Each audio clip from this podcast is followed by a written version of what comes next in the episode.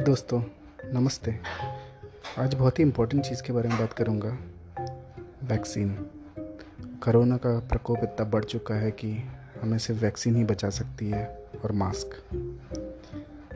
तो वैक्सीन ऐसी चीज़ है जिसे सभी को लगाना चाहिए। अभी गवर्नमेंट ने अलाउ किया कि पैंतालीस साल की उम्र के ऊपर के सभी लोगों को वैक्सीन ज़रूर लगाना चाहिए। और कई लोग इस चीज़ से बच रहे हैं। पता नहीं क्यों डर रहे हैं। पर एटलीस्ट वैक्सीन लगाओगे तो कम से कम जान तुम्हारी नहीं जाएगी। तो इसी पे आज का जोक है। पति बोलता है, पत्नी से कि, वैक्सीन लगवा ली? पत्नी बोलती हाँ। लगवा ली?